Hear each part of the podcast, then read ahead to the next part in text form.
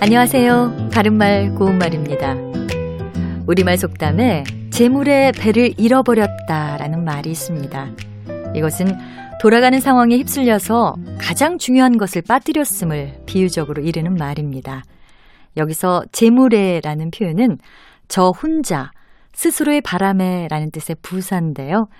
예를 들어서 그는 재물에 흥분해서 화를 내고는 나가버렸다. 이렇게 말할 수 있습니다. 오늘은 이와 관련해서 스스로나 저절로와 관계 있는 고유어 부사를 몇 가지 말씀드리겠습니다. 먼저 제풀에라는 부사에는 내버려 두어도 저 혼자 저절로라는 뜻과 제 행동에 의하여 생긴 영향에라는 뜻이 있습니다. 바람도 없는데 바짝 마른 도로의 먼지가 제풀에 날아다녔다.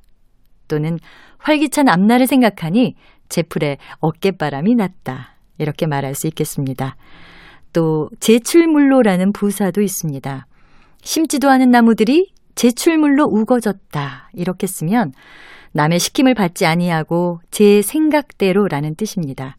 그리고 그는 결박을 당하지 않았는데 제출물로 팔을 움직일 수 없었다라고 하면 남의 힘을 빌리지 않고 제 힘으로라는 뜻입니다. 이와 비슷한 부사로 제산할로가 있는데요. 여기서 산할은 제멋대로만 하는 태도라는 뜻의 고유어고 제산할로는 남이 시키지 않은 저 혼자의 생각으로를 뜻합니다.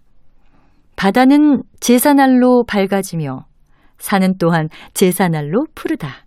이렇게 사용할 수 있습니다. 바른말 고운말 아나운서 변희영이었습니다.